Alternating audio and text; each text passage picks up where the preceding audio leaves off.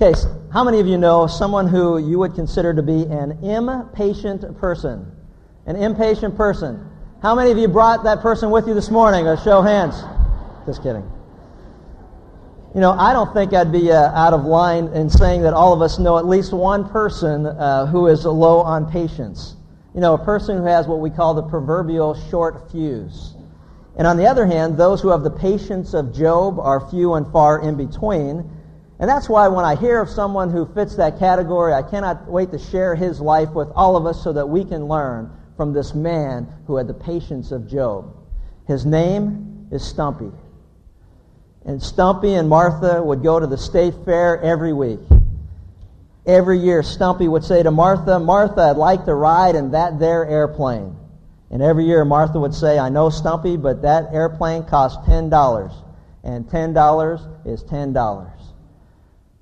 Well, one year, Stumpy finally said to Martha, he said, You know, I'm 71 years old, and I've been coming to this fair for 40 years, and I want to ride in that there airplane.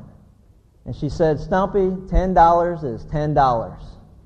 And the pilot happened to overhear this particular conversation and decided to offer a challenge to Stumpy and Martha. And he said, Listen, I'll take you up in the plane, and if you don't say a word during the entire flight, not one word, not one peep, then I won't charge you anything. So they thought, that's a pretty good deal. So Stumpy and Martha, they get in the plane, and up the pilot goes, and all of a sudden, man, he starts doing all these acrobatic, aerobatic tricks. He's flipping, he's diving, he's flipping upside down, he's diving to the ground, he's pulling back up, he's falling backwards, and man, he's just giving them a ride of their lifetime. Nothing's coming out of Stumpy or Martha. He goes and he does it again. And after about an hour of flying, sure enough, he lands the plane. He turns around to Stumpy and he said, Man, you know what? With all the moves I put on, I was convinced that I'd hear you yell. And Stumpy said, You know, there was a time where I almost did. He said, When was that? When I did this flip or this roll? And he said, No, no, no. Well, when I went backwards like this, when I dove to the ground? No, it wasn't any of those times. I said, Well, when were you about to yell? He said, Well, I almost yelled when Martha fell out, but, but $10 is $10. Is that great? Now, Stumpy's a patient man. Or maybe he's just frugal. I don't know, between one or the other, but Stumpy's a patient fellow. On a little bit more serious note, uh, we're, in the, we're coming quickly to the end of a series of messages that have focused our attention on growing up or becoming mature as Christians. As has been mentioned repeatedly throughout this series, God's goal for every one of us is that we would grow in our faith. His desire is that his children become, as the Bible says, conformed into the image and likeness of Jesus Christ. We would put it in the common vernacular that God's desire for every one of us is that we become more like Jesus. That as people see our lives, we reflect our Lord. And so as we look at all of this, in our passage today, we're going to learn that a Christian who is growing to be more like Jesus is patient. If you've got your Bibles, turn with me to James chapter 5 as we look at verses 7 through 12. A Christian who is to be more like Jesus is patient.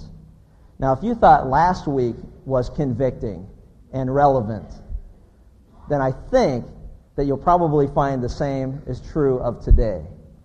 In James chapter 5, verses 7 through 12, we learn that we are to be growing beyond impatience growing beyond impatience.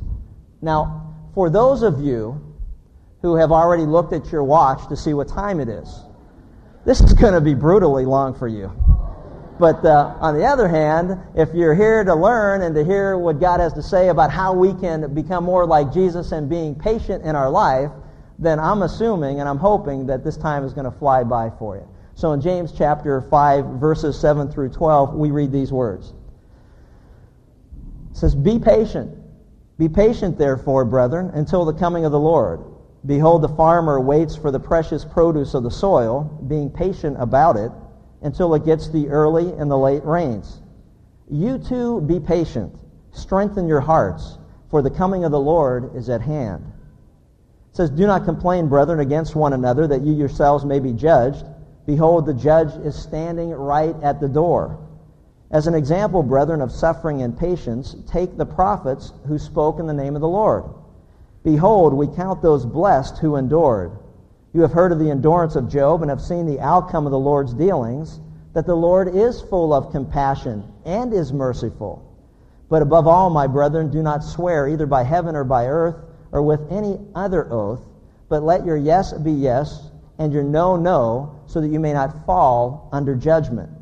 In James 5, verses 7 through 12, this passage turns from the riches that he addressed last time to the restlessness that he addresses this time.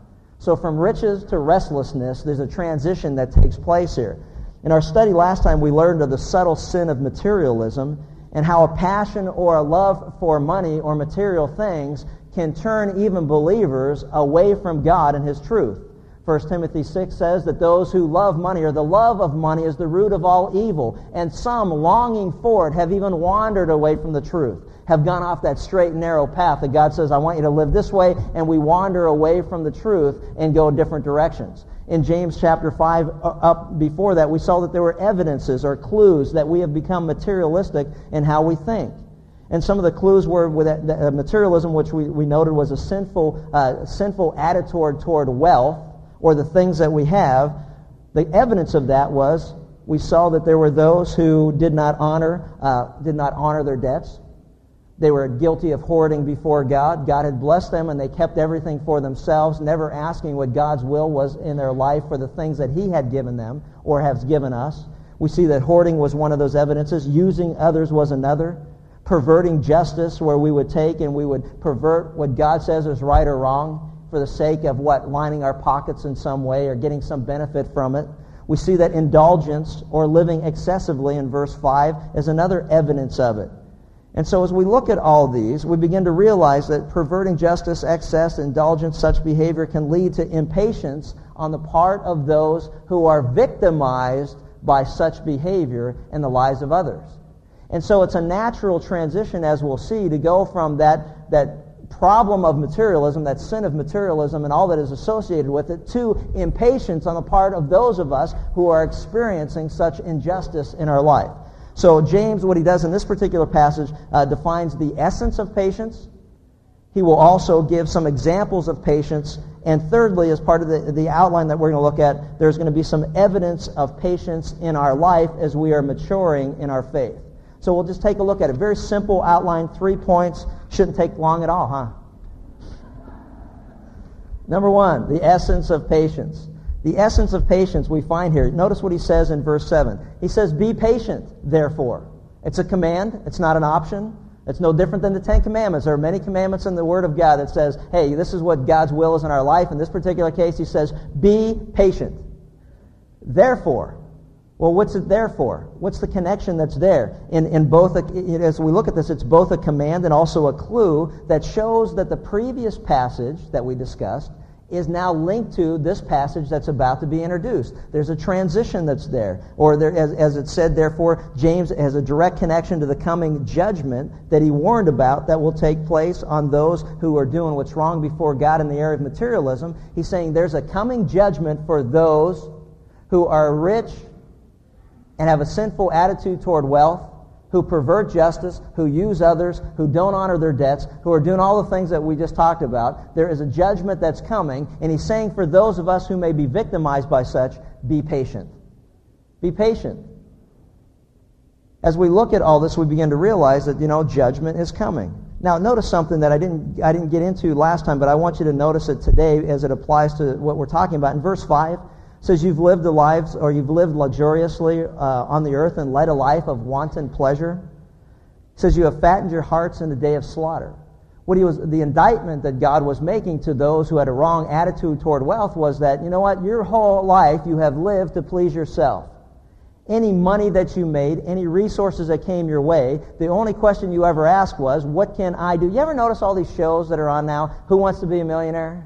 Uh, you know, anything that has to do with winning a bunch of money, the first thing that they ask is, what will you do with a million dollars? And inevitably, the first answer is what? Something for themselves. I will buy this for me, or I will pay off something I've already bought for me. But very rarely do you ever hear anybody say anything other than, it's going to go first to me, and then we'll see what's left for everybody else. And so that's why you root against those people. No, just kidding. Just want to see if you're still here. All right. But the bottom line is it's always me first. Well, what God was saying, what he's saying is this. Notice what he said. He says, you have lived a life of want and pleasure. You've done everything you want to do whenever you want to do it. Why? Because you could afford the monthly payments. That was always the, the criteria for every decision that you made. He goes, and you know what? You have fattened your hearts in a day of slaughter. What's he talking about? Well, the celebration that we mentioned earlier about the prodigal son. What did he do? He went out and got the fatted pig. Cow. Good. Animal. It was an animal, some kind of animal.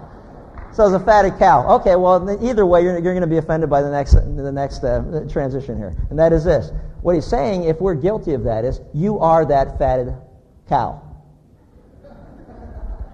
You feel better about that? You'd rather be a pig. See, some of you going, I don't know, pig's a little bit smaller, I don't know, big. But he says, you are that fatted calf. You are the fatted calf with the, see, I was going to say apple in your mouth, but they don't do that, the calves, do they? But bottom line is this.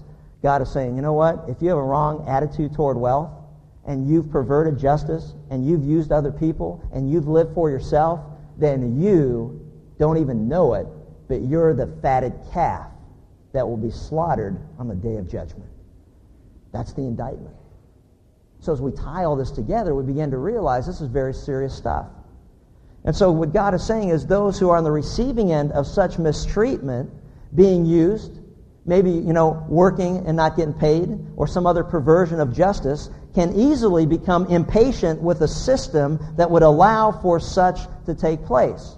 And when we get impatient with the system, we get impatient with God. In the book of Revelation, the saints who were martyred for faith in Jesus Christ asked God this question How long is it going to be before you make things right? How long is it going to be before you allow those evildoers who have killed us get away with their evil? How long? What was God's answer to him? Just a little while longer. Just a little while longer. He didn't say, hey, don't worry about it. It's never gonna, there's never going to be justice. No, he said, there will be justice.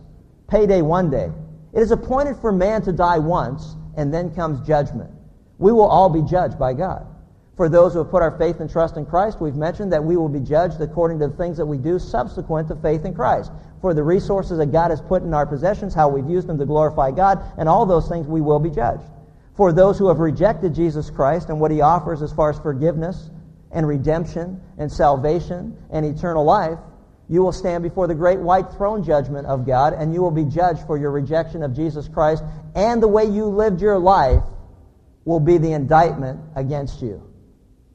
It'll be God's case against you. Living for wanton pleasure, living luxuriously, perverting justice, using others to get ahead. All of those things will be an indictment against you on that day my encouragement to you, my, my, supplication to you, my, my, my begging of you is that you never experience that judgment because God doesn't want you to be judged for sin because he sent Jesus Christ in your place to die on the cross. His encouragement to you is for the wages of sin is death, but the free gift of God is eternal life through Jesus Christ our Lord. Whoever, whosoever will believe in him will not perish, but have everlasting life. The encouragement is that there is a way to escape that judgment and if you are here, or you're listening to this, my, my encouragement to you is that you take God for, for what he says, that his word is true, and that you drop down on your knees or you drop your heart and you humble yourself before God because a broken and contrite heart, God will never turn down. But he says that you would ask for forgiveness and you would believe that Jesus Christ came and died in your place. Believing what God says, that he rose again from the dead, to demonstrate he not only has the power to give life, but he has the power to forgive sin. That you would get right with God today because judgment is coming one day. And so as we look at this, we re- begin to realize that life is often filled with injust- uh, injustice. Anybody who's in business knows that in our climate, in our culture today. We do work for people, we sign contracts. It doesn't even mean anything. When you get to the end of the job, they decide whether they're going to pay you or not. And then if they decide at the end they don't want to pay you, then what they do is they say, well, sue me. And we'll tie you up in courts for two or three years. We've waited two, two and a half years to get paid for jobs that we've done that there was no excuse other than the fact that they try to use a legal system to avoid their debts. And at the end of all that, you go, Lord, you know what? How long is it going to be before you make things right that are wrong in this life? Some of you have worked places, they've made you promises. They've promised a bonus for certain performance. You've done it, and they go, oh, we changed our mind. Now, that's not going to happen. They promised you a job. As long as, quote, we're in business, you always have a job with us. Until they decide that you don't. And you go, but that's not fair. That's wrong. We see people sitting in prisons all the time that are there because of perversion of justice. And they sit and they wait and they wonder, God, how can you allow this to happen to me? And if you've ever been on that short end of the stick, as we would say, then God's encouragement to you and to me is, you know what he says to do? Be patient. Be patient. It comes from a compound Greek. It says uh, makros, which means long, and thymos means temper. And it means basically this. God is saying, you be patient. You have a long, long temper. As opposed to what? A short one. You have a long temper. You consider the long term. You look long range. You have a long term perspective of things, not short term. You have a long fuse. Now, as I was running the other day and I was thinking about this and I was praying about it, I was like, Lord, wait a minute, what's a good illustration of a long fuse? And being the intellectual giant that I am, I came up with, you ever see Wile E. Coyote and the Roadrunner? See, that's just right down there where I could grasp onto And I'm like, I'm running, because I'm running, you know, so there's that little running thing going there. So there was all kind of actual association that took place that was, that was valid. And God saying, hey, you remember like how Wiley. Coyote would always go after the road runner and just want to destroy the road runner? And he's always had dynamite of some kind. He was going to blow him up. But it never failed because he always had what? He thought he had this real long fuse and the road runner would come along and he'd cut the fuse or whatever and he'd light it and turn out the fuse was about this long and the thing would blow up in his hands or whatever what that is is a picture of what God is saying is, is true of many of us. Where we want to get even with someone because of the injustice that we've suffered. And so instead of having a long fuse or a long temper or seeing things from God's perspective, we try to be the coyote with the dynamite in our hands and somehow or another we are going to enact our own form of justice. God's saying, don't even think about it because you will destroy yourself. He's saying, be patient, therefore, connecting injustice to what he's saying, be patient. How did Jesus endure the cross? How did Jesus despise the shame? Hebrews 12, 1 through 3 tells us that he endured the cross and he despised the shame. How? For the joy that was set before him. He knew where it all led. He knew how it all turned out. He saw the end of all of it and knew that the temporary suffering and affliction was worth the final glory. He knew that. We've read the book. We know how it ends. The Bible is like a movie that we see that flashes back to fill in all the details, but we know the end.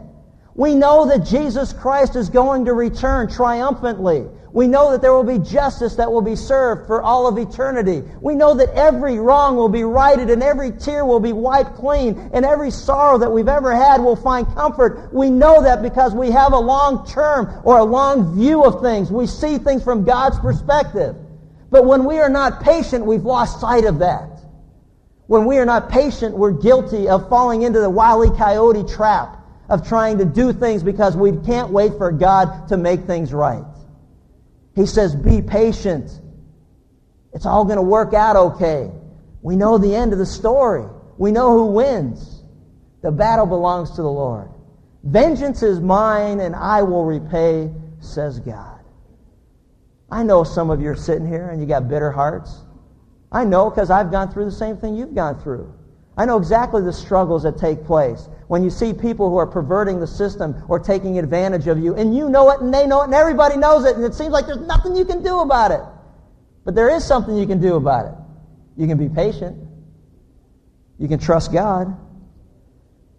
My eyes have seen the glory of the coming of the Lord, and He has trampled out the vineyards where the grapes of wrath are stored. I love that. Preach it, brother. Love that. See, he will make all things right. We know how it all turns out. But, but James, from a pragmatic standpoint, a very practical standpoint, as we study the Word, we notice that there are three things we can be doing in the present tense.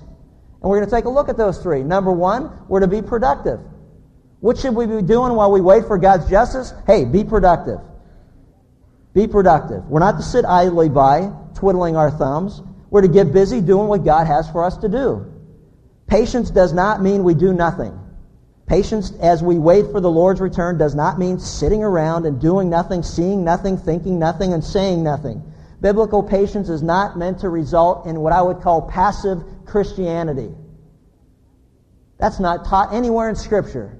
That we just wait for God to do everything and we don't do anything. You'll never find that in the Word of God. In fact, He illustrates that truth right now by saying, look, here's the illustration for you that you can all understand. It's a word picture that God paints and He says, you know what? Listen, be patient until the coming of the Lord. Behold, as an illustration, He says, look at the farmer.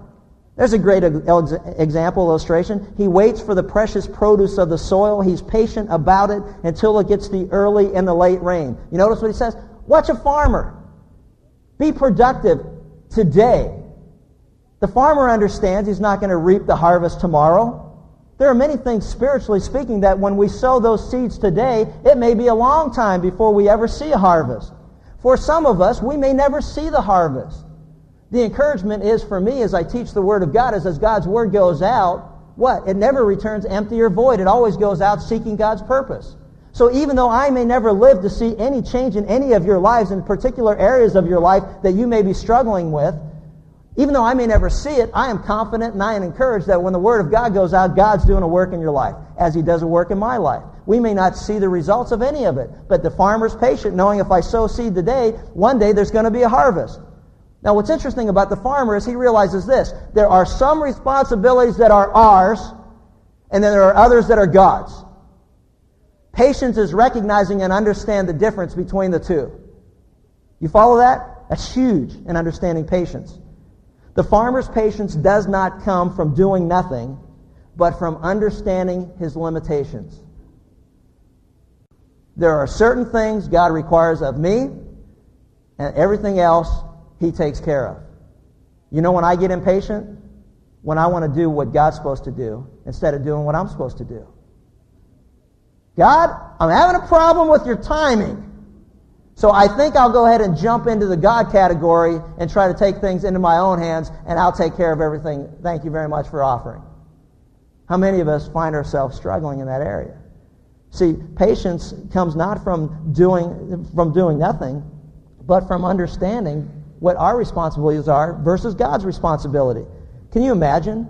As we're looking at all this, we realize and understand that what we're supposed to be doing in the meantime is be productive. When we struggle in business and we've got people that owe us money, you know what? I don't sit there and just go, oh, wow, when are we going to get paid? What are we supposed to be doing? Blah, blah, blah, blah, blah. Well, you know why? Because we may never get paid. That may be God's choice. But you know what? We better be going out getting more work today because we got to take care of business today. I can't be counting on something that may never happen or I can't be spending money that may take two years to collect. I better be doing something today because God wants us to be productive today. Today is the only day that God's given us. We don't even know if we have the next minute. It's a gift from God. God's saying, be productive today. Are you being productive today? Are you sitting around waiting for something that's supposed to happen maybe one day in the future that may never happen at all? Then you're missing the point. See, patience means we do what we're supposed to be doing today while we're trusting God to take care of the future. I like that. So funny, you know, and, and, and, and there's, there's certain topics that when I come to them in Scripture, I cringe. Why? Because I already know God always has to teach me before I can teach anybody else. It's like that's why when we're getting along real well in marriage, I don't even want to do a marriage series. hey man, things are going good. We're getting along real good. Hey, you guys going to do a marriage series soon? No, probably not. so hey, God bless you. Hope it all works out. but you know, all of a sudden here's this patience thing, right? And so we just get new floors put in our house. And, uh, and Linda's walking in the kitchen one day and she goes, Wow, the floor is warm. She was in her bare feet. The floor is warm. That's not a real good sign, gentlemen, by the way. I'm going, because the first few times I was like, uh, That's okay. It'll go away. Because I knew what we're going to. So, anyway, make a long story short, there's a pipe. It breaks under the slab of our house. We just have new floors put in. So the guy comes out and goes, Well, we can jackhammer up all the floors and jackhammer it up we can uh, violate the vinyl sealant that's under there, and you know it might be a problem from now on. Or what we can do is we can go up into your bathroom, we can knock a hole all the way outside of your house, and we can reroute the pipes from upstairs and bring it all the way back down into the kitchen, even though the first run was only 15 feet to the water heater. But we can do that, and then all we got to do is just kind of like chip out all the stucco on the back of your house, just knock all that out, bring it all down here, then we'll go ahead and run the pipes, then all you got to do is restucco it and then repaint the whole back of the house, and that would probably be the easiest way to go. And as he's bombing me with all this, I'm, I'm answering phones, I'm getting all these calls, and then the, and the guy goes out to his truck and he comes back and he goes, hey, by the way, you know your right rear flat tire and your truck's flat. and, and, and right at that point, what do you do? You just laugh. You just laugh. Well, okay, you know, I know some things I'm supposed to do. I know other things are in God's hands, so it's like, okay, let's start knocking, jackhammering out the back of the house and dealing with what we got to deal with, and I'll get a compressor and pump up the truck. Hope I can get down to the gas station so they can fix the flat. And it's like, you know what? Okay, Lord, what are you trying to teach me through all this? Well, there are some things you need to do, and there are other things that are out of your hands, and you trust me in those areas. Say, okay, thank you very much. I appreciate the lesson. Isn't that how you guys respond? Oh. Be patient. Be productive in the present. Number two, look at it. Be established. Notice what he says. In verse 8, you too be patient. What? Strengthening your hearts. Strengthening your hearts. Be established or be strengthened. Strengthen your hearts. Strengthening your heart means strengthening yourself spiritually so you can handle the, ex- the external pressure of the trials that one day will come to attack you. Did you follow that?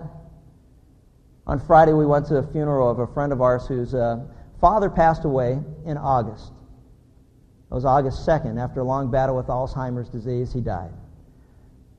Last week, her mother was getting ready to go to church, had a massive heart attack, had been, had been fine, nothing health wise wrong with her, had a massive heart attack, and died.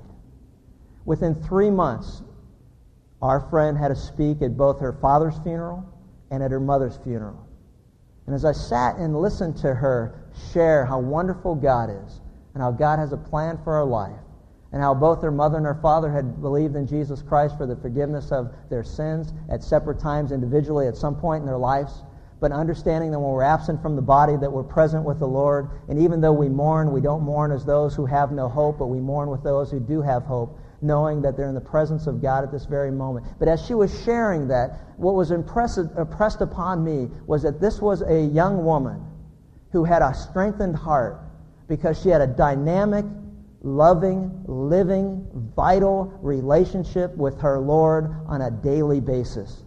She strengthened her heart by studying the Word of God. She strengthened her heart through prayer. She strengthened her heart through fellowship and encouragement with other believers. She, she, strengthened her heart. And because her heart was strong, she was ready for the day of trial and tribulation. And I couldn't help but, but, but recognize it. You know what? How many of us are in trouble from a heart standpoint.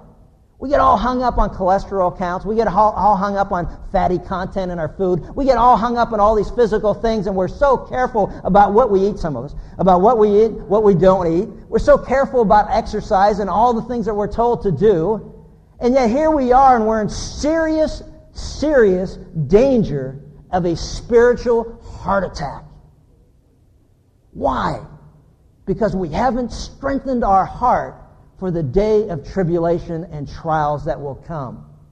We're like little kids who at the end of the summer begs their mama, don't send me back to school. I'm not ready to go to school. I don't want to go to school. Wah, wah, wah, hey, you're going to school, so suck it up. You better get ready because the day is coming. Do you not understand what the Word of God teaches? There is only one path that leads to spiritual maturity and growth, and James already outlined it in the first chapter when he says, Consider it all joy, my brother, when you encounter various trials, knowing the testing of your faith produces endurance, and let endurance demonstrate or show its perfect result, that you will be perfect and mature, lacking in nothing, that you'll be spiritually mature, that you'll be conformed to the image of Jesus Christ. Do you not understand and realize that trials are coming in your life because God's desire is to conform you into the image of Jesus Christ? How should we be ready for the day of trial? We must strengthen and establish our hearts. The Word of God and prayer gets us ready for that day. There is no human way that anybody who loved their parents could stand and in front of a group of people share how much God has done in their life when you have just lost your father and you've just lost your mother within a three month period of time without the Spirit of God giving you the strength because your heart has been strengthened. So many of us, we want this dynamic Christian life, but we don't do anything. And we don't spend any time watching what we put in. We don't spend any time in the Word of God. We don't spend any time in prayer. We don't spend any time in fellowship with other believers. And we think we're going to grow? No, we're not. Are you in serious danger of a spiritual heart attack? You are if the Word of God and prayer are not part of your daily diet. Do you not understand that? God says you must if you'll be ready for the day the trials will come. Because you know what? Man was born for adversity. Trials will come. Are you ready for them? Strengthen your heart. Now, he also switches gears and goes to something that I like, and that is don't complain. What should we be doing in the present tense while we wait for God to do his part? We are to be productive, to continue to do what God has called us to do. We're to be established, strengthening our heart for the day of trial by studying the Word of God in prayer and encouragement and fellowship with one another. Let us consider how to stimulate one another with love and good deeds, not forsaking our own assembling together as a habit of some, but encouraging one another and all the more as we see the day drawing near. And what else are we supposed to be doing? Don't complain. Verse 9 Don't complain, brethren, against one another, that you yourselves may be judged. Behold, the judge is standing right at the door. Don't complain. What do most people do that are impatient? They complain about everything and everybody. Now, some of us, certain things, I was talking to Lynn, I said, you know what, am I a pretty patient person? And, uh, you know, that's not a good question to ask if you don't want to hear the answer. And, uh, but then, you know, if you want to be open and teachable, that's a good one. You know, and there are some things that, you know what, I'm as patient as can be, and there are other things that drive me nuts. Like stupid people on game shows drive me crazy. I mean, don't they weed these people out? I mean, how can you not know that 78% of atmosphere is nitrogen? I mean, what? How'd you get on there? And how can you phone a friend who's a science teacher that's going, oh, I think it's carbon? What in the world? I mean, what? That's just the thing that God's, I'm, I'm, I'm working on it, so that'll be all right. You keep praying for me.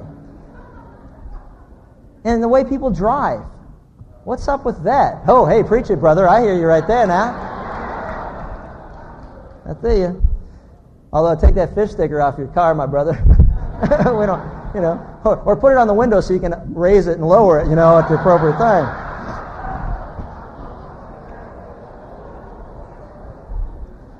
But stop complaining. Hey, we got a cry room up there. I just want to let you know, we got a cry room up top. Cry room for everybody that comes. They have little babies that like to cry. We can, you can go right up in that little window, and you can. Can you hear me? No. Uh, and you can go right there. You know what I'm thinking? I'm thinking of adding a wine room. Not a wine cellar, don't get confused. A wine room. So when you, when you start your whining, we're going to send you right up to the wine room. We're going to have little ushers are going to be standing around going, hey, uh, there's one right there, candidate for the wine room. Go, go, go, go. You know, so anyway, um, stop complaining. Stop complaining. Yeah, you want a little cheese and crackers with that wine, right? I hear you.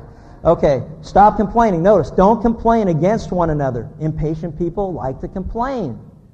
Chronicle groaners, moaning and groaning. But notice this. He says, Don't complain that you yourselves may not be judged. Behold, the judge is standing at the door. Have you ever gone to walk into an office and there are people in there talking about something they didn't want you to hear? Have you ever overheard your children on the phone talking about you? When they thought you were safely out of hearing range? I haven't, but I'm sure some of you have. Have you ever been in a position like that where then you walk into the room and these people take on the look of deer in headlights?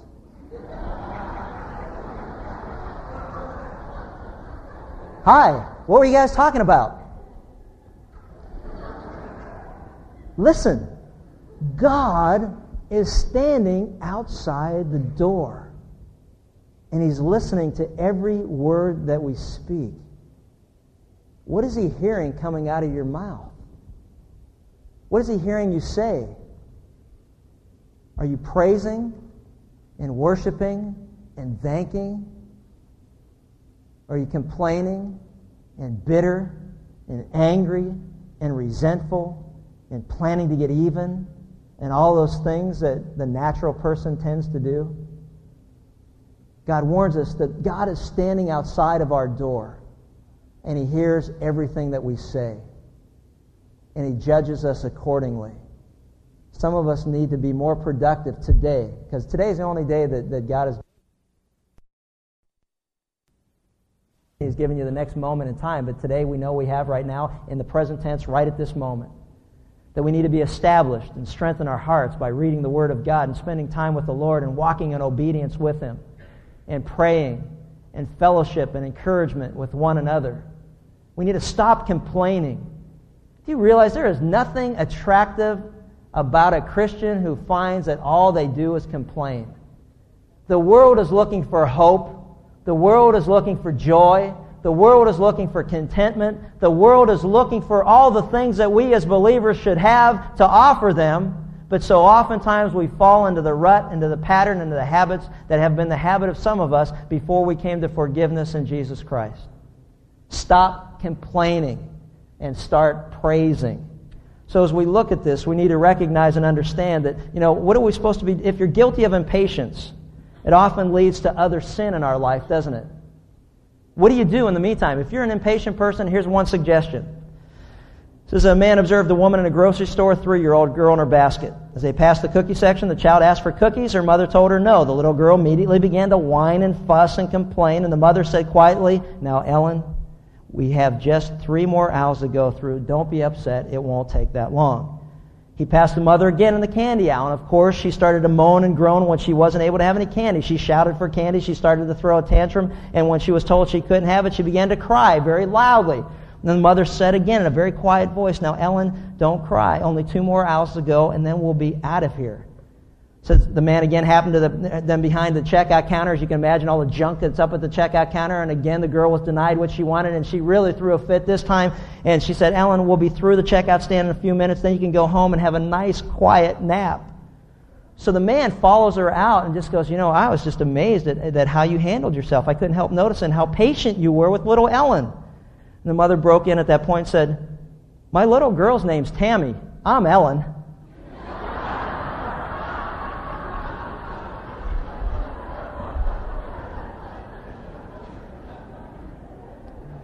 Got it? See, that's one way, but I like to do things God's way because you can do it when you realize that God is up to something good in your, in your life. Consider it all joy, my brethren, when you encounter various trials, knowing the testing of your faith produces endurance. And let endurance have its perfect result, that you'll be mature, a mature man or woman of God, because you know that God's hand is in any situation and he's doing it for his purposes. It's a matter of perspective. And last week and this week, I kind of tied these two together. It was kind of interesting. It was, a, it was a basically how, do you, how can you tell how long a missionary's been out in the field? Some of you appreciate this more than others, but it's a matter of perspective. We talked about wealth last week. We're talking about patience this week. And in the first year, the missionary, she finds a fly in her water glass. She pours the whole thing out. The second year, she finds a fly in her water glass. She reaches in, throws a fly out, and she drinks the water. The third year, she finds a fly in her water glass. She sits there, looks at it, and says, Oh, look, soup. Praise the Lord. You see, sometimes it takes us a while to begin to see things from God's perspective. Now, see, that was really deep for some of you, and you're going to have to dwell on it for a little while. But you think about it today, at lunch maybe. Um, so that's the point. What's the essence of patience? The essence of patience is what? That we have a long temper, a long fuse, we see life as God sees it. We see the end so that we can get through, through today. We see tomorrow as God has outlined it for us so we can get through the trials and the tribulations of today. How do we get through it? By being productive today. By continuing to do what you know God has called you to do, not worrying about tomorrow because tomorrow's in God's hands, and whatever He decides to do is fine with you anyway, so you're productive today. You strengthen your heart today, and you prepare for that day in the future where I don't know what the circumstance will be. I'll guarantee you a year ago that our friend didn't realize what she would have to do in the last three months, but she was strengthening her heart because she had a dynamic faith and trust in God on a day to day basis. And she also got to the point where, you know what? You just don't complain. Instead of seeing the fly in the water, you see soup. You see God's hand in it. Somehow or another, you see that God has a purpose in everything that we go through in life. And you praise Him instead of cursing Him. Now you say, you know, you know instead, of, instead of, of cursing God, we praise God. And the reason that I say that is because the examples that we have of patience are pretty fascinating. The examples of patience, notice what he says. James says, you know what? Consider the prophets. Consider the scripture. Go back to the word of God. Romans 15, 4 says that everything that God has written to us, he's written to us what? As an example that we can learn from their lives as an example so that you and I can learn from the lives of those who God has recorded in Scripture. These were real people who lived in real times and endured real circumstances that many of us can relate to. They're not stories. They're not fairy tales. It's not once upon a time there was a man named Noah. Wasn't once upon a time there was a man named Job. It wasn't once upon a time in a fairy tale sense, but once upon a time there was a man, and his name was Moses. And we can look at his life and learn what it meant to be patient. He went to Pharaoh and said, God has sent me to you to let his people go. We must travel three days' journey from here. And Pharaoh said, uh, No, I don't think that's going to work out. But he kept promising them that it would. Then he came back to him and he started to compromise. God says, No, I want my people to go. And Pharaoh came back with a counteroffer. He thought he could negotiate. I'll tell you what, you can just go ahead and worship your God here, but you keep on working said, No, God says we must leave. Then he said, Well, wait a minute. Then if you got to go, you can go ahead and go, but leave your possessions here. Leave your stuff here. And Moses said, No, you don't understand. God says to go. Take everything and everybody and go. Then Pharaoh came back again and said, Well, wait, wait, leave your kids here. You don't have to go. You can leave them here. They're too young. The journey will be too hard. It's too harsh. It's too far. Leave them here. And Moses said, No, you don't understand. Our God does not have to negotiate with you. He is God and you are not. See, our God does not have to negotiate with any human being who doesn't like what he says in this book. He is not changing it for any of us. He is not buying into, well, I like 1 Corinthians 13 because it's love, but I don't like 1 Corinthians 6 because it has to do with judgment and sin and condemnation for living a lifestyle that's not pleasing to God. God doesn't negotiate with anyone. He's God, we're not, fall in line. See, Pharaoh thought, well, I can get him to compromise. And Moses said, no, you can't. But he kept throwing him a bone and offering him something. And Moses, I'm sure that he got very impatient. But you know what? He realized his part was confront Pharaoh. God's part was finding a way for them to finally leave. He did what he was supposed to do, and we know because we know the end of the story, God ultimately did what he promised to do and delivered them. He says, Consider the prophets. Go through your Bible and read about the prophets and everything that they went through as examples of patience and the endurance that they showed Elijah and Daniel and Jeremiah and other prophets. Think about Noah. I think about Noah. Can you imagine? God said, Hey, you know what, Noah? Be productive today. You are to preach righteousness today. And in the meantime, while you're preaching, build the ark. But God, can you imagine? Some of us, it would kill us. It took 120 years for God to get around to what his final ultimate result was. Why? Because one day is a thousand years, a thousand years is a day to God. He, you know, he's not hung up on time like we are. So if God's working in your life, you know what? He's not on the same clock as you. I tell people all the time, look, you know what? And especially in professional sports, man, you know, they're on one team one day, they're on another team another day, they're cut one day, they're waived one day, they're sitting in the lobby all the time. And I tell guys all the time when I talk to them, look, how many times have we had the same conversation? You are in God's waiting room. And you have a choice. Now, what's interesting is when I first met some of them 15 years ago, they paced back and forth. Okay, okay, God, when are you going to get me out of the waiting room? Now, they're finally to the point where, and I've encouraged them for years to do it. Look, you're in God's waiting room. You do all you can do. You go out and seek jobs. You go out and make phone calls. You make your contacts. You have your agents call people, whatever it is, however you do it in your particular business. But in the meantime, while you're in the waiting room, may I suggest picking up a magazine and enjoying the quiet time? Well, well, I don't like to wait. Well, then guess what? God's still not done with you. Now, you're not going to fake him out either by saying, hey, God, you know I like to wait. Just kidding. He knows you. If you don't like to wait, you're still a work in progress. And there's some areas in my life I don't like to wait. Guess what? God's going to keep on working on me in those areas until finally I get to the point where I sit down in his waiting room, pick up a magazine, and what I would suggest is you pick up the Word of God, and while you're waiting, strengthen your heart. While you're waiting, spend time with God. While you're waiting, pray. While you're waiting, have fellowship with other believers. While you're waiting, enjoy the time when you're waiting, because you know what? Until God says time's up, it's not up. The prophets were a great example of it. When you have a chance, pick up your Bibles and read about the life of Job. We hear about the patience of Job. You know what? Not many people have the patience of Job. And in fact, Job didn't even have the patience of Job when the story starts. When the story starts, he was impatient with God.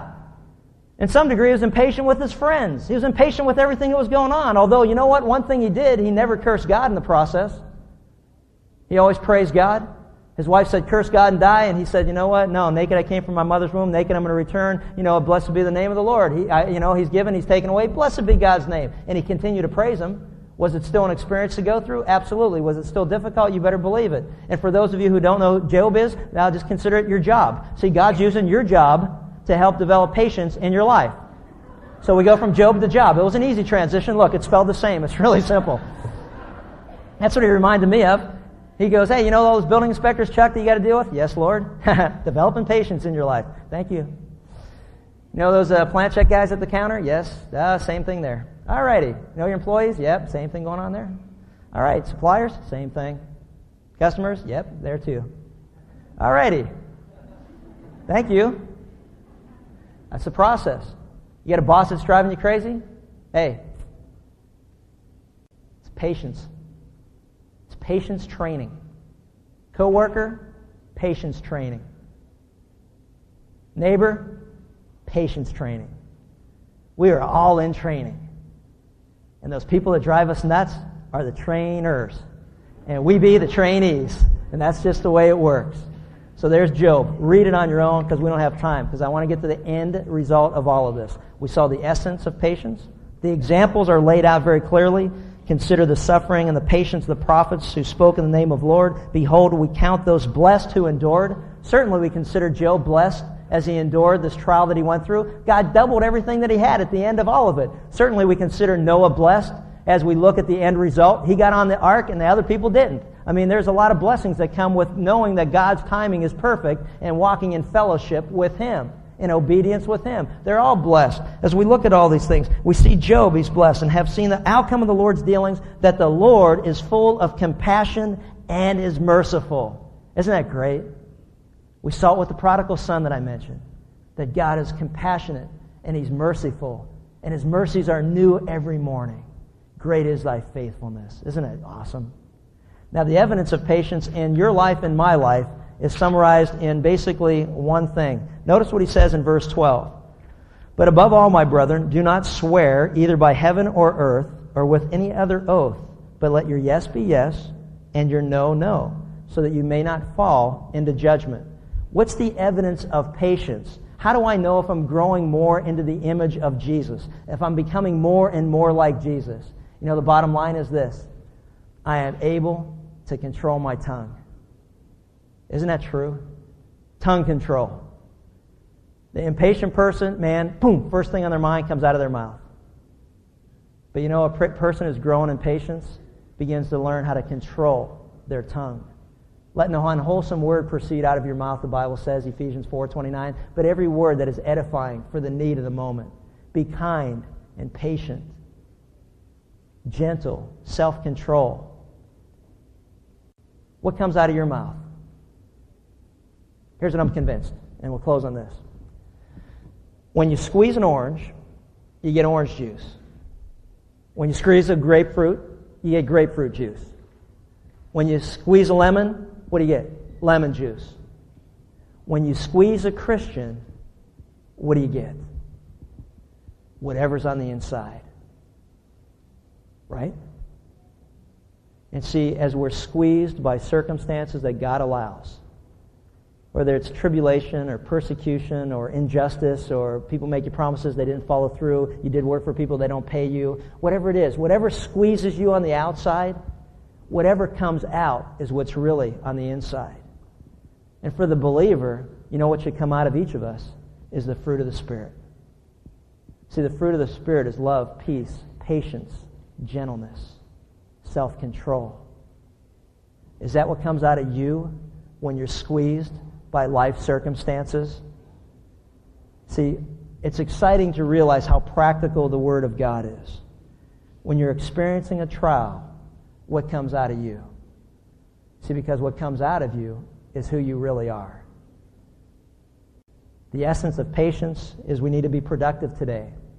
We need to be strengthened and established in our heart by spending time in the Word of God and prayer and in fellowship with other believers. Living a life of obedience daily so that when the day of trial comes, we'll be prepared for that moment. We need to stop complaining about the things that God is doing in our life. Don't you realize that? That pipe didn't break. It's not a pipe I'm going to complain about. Hey, you know what? If God can't control a pipe breaking in our house, how does He hold the universe in order? God allows things to happen for His purposes so that we'll mature in our faith. Flat tire, it's no big deal to God. Your boss, your neighbor, your spouse, your kids, your friends, your family, your relatives, whatever it is. I mean, you, what, what, do, what do you think so hard for God to do? Don't you realize that God has a purpose in every one of those people that come in contact with us? And oftentimes it's to develop patience in our life and to cause growth spiritually. Stop complaining and start praising God for what He's doing in our life. There's no accidents in God's kingdom. Anything that goes on has to go across the desk of God. God's got his hand on our thermometer, and being a heating and air conditioning guy, I like to use that. He's got his hand on the thermostat, and he can control whether it's time to turn up the heat or lower it. But his hand is always on the stat, and he's always the one in control. And it would benefit each one of us to praise him more and complain a lot less. And so as we look at this, we begin to realize that those who wait upon the Lord, Isaiah 40 says this, He gives strength to the weary, and to him who lacks might, he increases power. Though youths grow weary and tired, and vigorous young men stumble badly, yet those who wait for the Lord will gain new strength. They will mount up with wings like eagles. They will run and not get tired. They will not. They will walk and not become weary. If you are tired in your journey, you need to turn to the Lord because He promises strength. If you are impatient, you need to grow beyond that so that you become more like Jesus. And until you learn that lesson, God will continue to squeeze you until what comes out of you is the fruit of the Spirit. Father, we just thank you and we praise you and we love you. And we just thank you for all the circumstances and all the things that happen in our life, knowing that you are in control. And we just praise you with our lips. We praise you with our life. We never want to curse you. We never want to turn to you in disgust. We never want to question your timing as far as when justice will occur. Because you tell us that everything's in your hands and in all due time.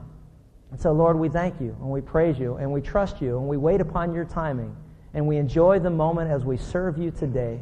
We enjoy the time in, our, in the Word with you and in fellowship with you and with other believers. We enjoy the fact that we can boldly approach the throne of grace, that we can come to you in prayer. And we just thank you that as we look at this, the evidence of growth in our life is that we can begin to control through your Spirit the things that come out of our mouth.